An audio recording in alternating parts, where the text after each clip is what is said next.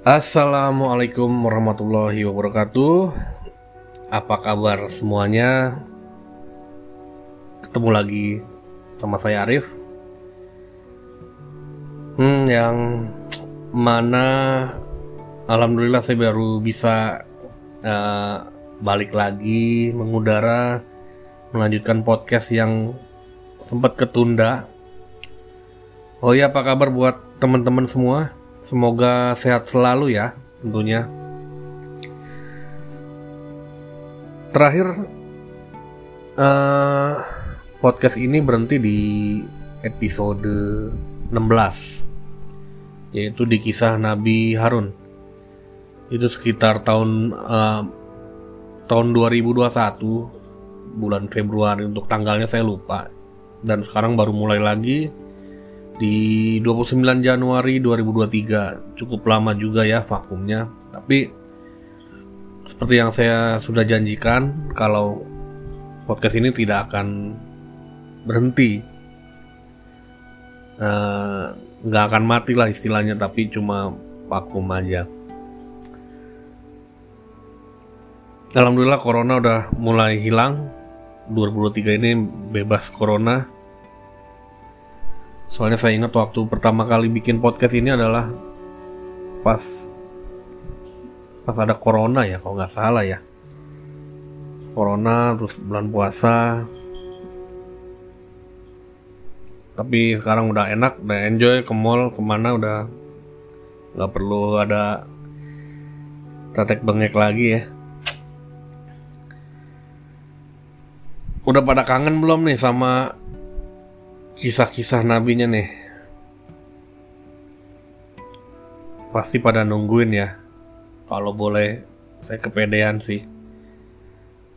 Nah uh, biar nggak terlalu berlama-lama untuk episode kali ini saya akan lanjutkan membacakan kisah-kisah nabi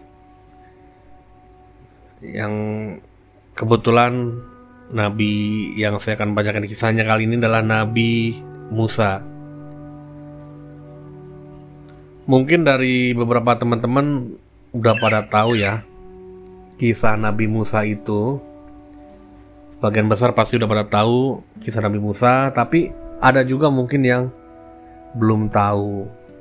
Jadi nggak ada salahnya kita dengerin lagi. Karena kan di setiap cerita yang kalian dengerin itu pasti beda-beda ceritanya. Ada yang menceritakan sisi A-nya atau sisi B-nya, nggak semuanya. Nah, di sini saya coba untuk merangkum semua kisah dari Nabi Musa.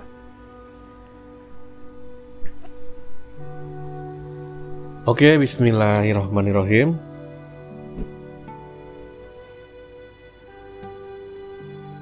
Cerita kelahiran Nabi Musa berasal dari Imam Al-Sudi yang juga diceritakan kembali oleh Abu Malik dan Abu Salih serta dari Ibnu Mas'ud yang mendapatkan ceritanya dari kalangan sahabat. Awalnya Fir'aun yang saat itu menjadi raja bermimpi ia melihat api yang berasal dari Baitul Maqdis. Kemudian Api tersebut membakar Mesir, tapi pada saat itu api tersebut tidak membahayakan Bani Israel. Setelah bangun dari tidur, Firaun pun mengumpulkan para ahli nujum dan beberapa tukang sihir dan meminta mereka untuk menceritakan apa maksud dari mimpi itu. Mereka pun bercerita bahwa arti mimpinya adalah akan lahir seorang bayi laki-laki yang akan menghancurkan Mesir, dan bayi ini berasal dari Bani Israel juga. Sejak saat itu, Firaun pun memerintahkan bala tentaranya untuk meniadakan setiap bayi lelaki yang lahir di Bani Israel. Ia meminta mereka untuk membunuh bayi-bayi lelaki tersebut tanpa terkecuali. Setelah itu, lahirlah Nabi Musa yang juga berasal dari kalangan Bani Israel.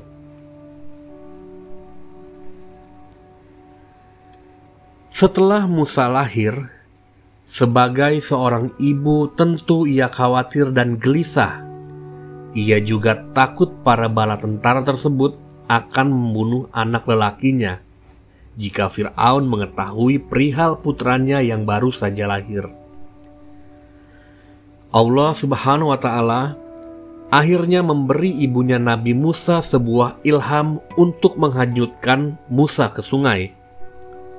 Tapi Allah berjanji akan memberikan kembali Musa pada ibunya suatu hari nanti. Muara sungai tempat Musa dihanyutkan ternyata sampai di istana Raja Firaun. Setelah itu, Musa pun ditemukan oleh istri Firaun. Istri Fir'aun itu bernama Asia binti Muzahim bin Ubaid bin Al-Rayyan bin Al-Walid. Setelah menemukan bayi laki-laki itu, akhirnya Asia pun mengasuhnya dengan memberi Musa ASI dari perempuan yang juga sedang menyusui saat itu. Namun, muncul keanehan saat Musa akan diberi ASI oleh para ibu yang sedang menyusui. Musa tidak mau menyusu pada mereka, sehingga ibu kandungnya pun menawarkan diri untuk menyusuinya. Akhirnya, Musa mau menyusu pada ibunya, dan hal itu menjadi bukti bahwa Allah telah mengembalikan Musa kembali pada ibu kandungnya.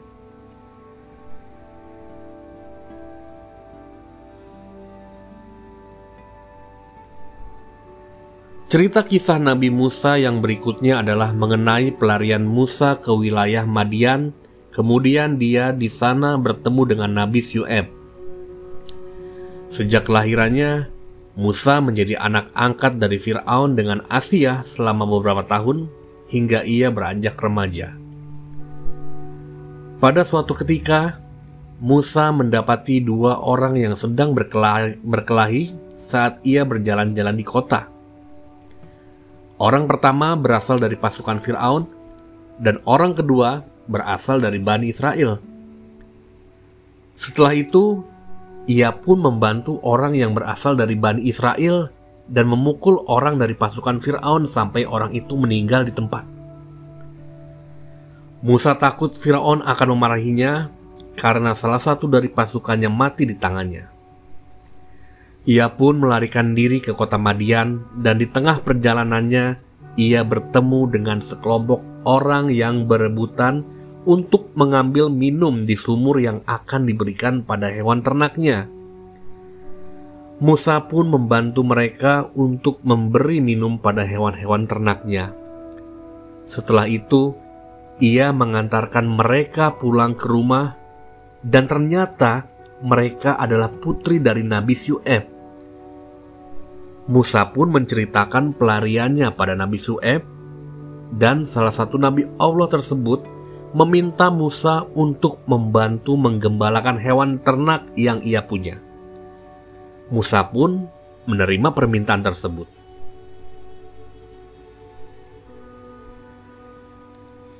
Pada saat itu, Nabi Su'eb berkata pada Musa, bahwa jika ia berhasil menggembala ternak selama delapan tahun, maka Musa diberi pilihan untuk menikahi salah satu putrinya. Tapi jika Musa berhasil menggembala sampai 10 tahun lamanya, ia diizinkan untuk memilih salah satu putrinya untuk dijadikan istri atau bahkan keduanya. Seiring dengan berjalannya waktu, Kisah Nabi Musa singkat berikutnya berlanjut ke waktu menggembala ternak Nabi Su'aib sampai 10 tahun lamanya. Musa pun tiba-tiba ingat dengan kekejaman Fir'aun dan bala tentaranya yang harus terus-menerus menindas Bani Israel. Musa pun menyampaikan keinginan pada Nabi Syu'aib untuk kembali ke tempat asalnya dengan tujuan menyelamatkan kaumnya dari penindasan yang dilakukan oleh Firaun. Nabi Syuaib pun memberi izin sehingga Musa kembali ke kota asalnya yaitu Mesir.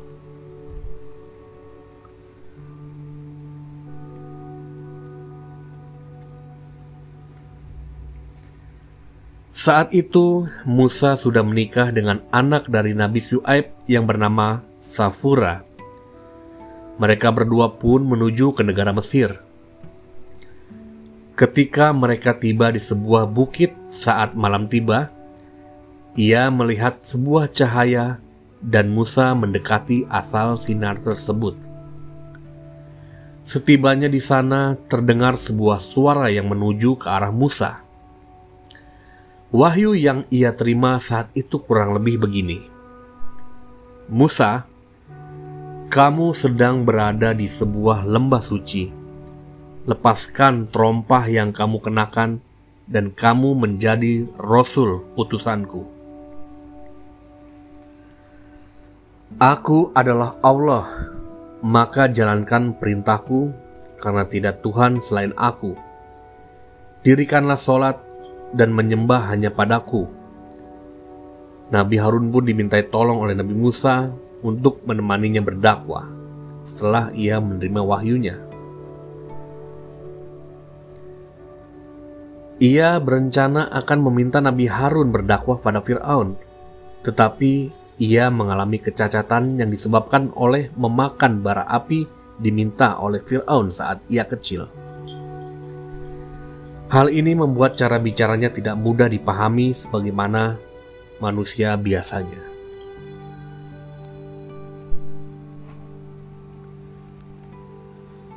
Nabi Musa akhirnya melanjutkan perjalanannya menuju Mesir setelah menerima wahyu. Setelah sampai di sana menemui ibu kandung dan juga Nabi Harun, lalu mengajak Nabi Harun untuk berdakwah. Kisah Nabi Musa alaihissalam lengkap yang berikutnya yaitu menemui Fir'aun dan mengajaknya untuk ikut menyembah Allah. Ia pun berkata, bahwa ia sudah menjadi utusan dan Rasul Allah yang akan mengajak Fir'aun untuk ikut menyembahnya. Tapi tentu saja, Fir'aun menolak dan ia meminta bukti bahwa Nabi Musa memang utusan Allah dengan cara menunjukkan mukjizatnya. Tapi, Fir'aun menyuruh para tukang sihir untuk melemparkan tali yang di mana tali-tali itu berubah menjadi ular Allah Subhanahu wa Ta'ala pun mewahyukan kembali Nabi Musa untuk melemparkan tongkatnya. Setelah itu, tongkatnya berubah menjadi ular-ular yang besar yang pada akhirnya memakan semua ular si tukang sihir. Fir'aun sangat marah melihatnya dan ia menyebut bahwa Nabi Musa hanyalah seorang tukang sihir. Ia pun meminta mukjizat yang lainnya, Nabi Musa pun memasukkan tangannya ke dalam saku, lalu mengeluarkannya lagi. Saat dikeluarkan, dari tangannya itu muncul cahaya yang sangat menyilaukan bagi Firaun dan pasukannya. Hingga Firaun meminta Nabi Musa untuk memasukkan lagi tangannya ke dalam saku. Tapi hal itu juga tetap membuat Firaun tidak percaya bahwa Nabi Musa dan Nabi Harun adalah nabi dan rasulnya Allah.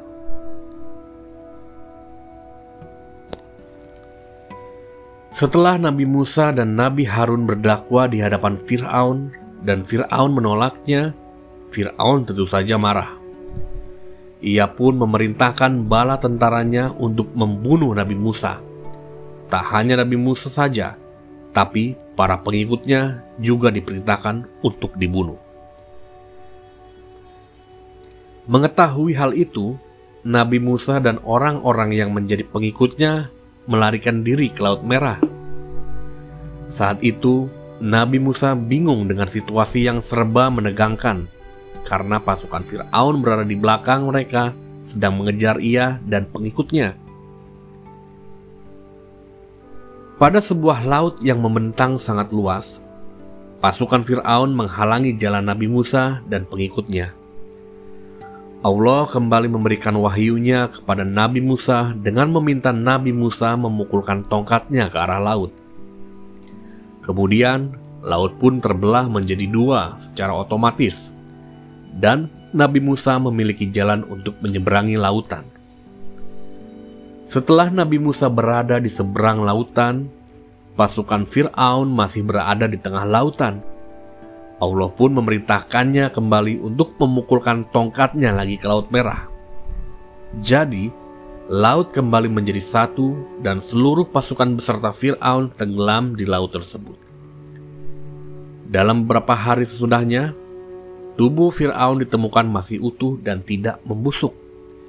Itu adalah peringatan dari Allah untuk orang yang menentang permintaannya.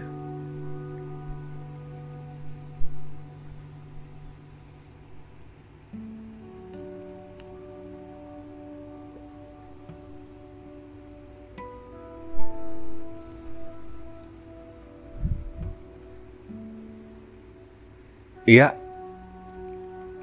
itu adalah kisah dari Nabi Musa yang dirangkum secara singkat dan padat. Tapi ini masih part 1. Saya akan menceritakan lagi uh, kisah Nabi Musa yang ada di luar dari kisah awal tadi itu tadi kan awal kisah yang yang secara umum diceritakan tapi nanti saya akan di bagian di bagian kedua ini akan saya bacakan lagi ceritanya tentang Nabi Musa. Aduh. Mohon maaf kalau ngomong saya jadi belibet karena udah lama banget nggak bikin podcast nggak ngoceh-ngoceh di depan mic jadi ya begini jadi agak kaku lagi. Padahal dulu udah mulai cair bacanya tapi insya Allah kalau udah keseringan bisa lancar lagi. Oke buat teman-teman tolong mohon bantuannya like dan subscribe channel YouTube saya yang ada di deskripsi. Nanti bisa dicek di deskripsi ada linknya. Bisa langsung masuk ke sana langsung di subscribe oke sampai ketemu di kisah Nabi Musa bagian kedua ya. Assalamualaikum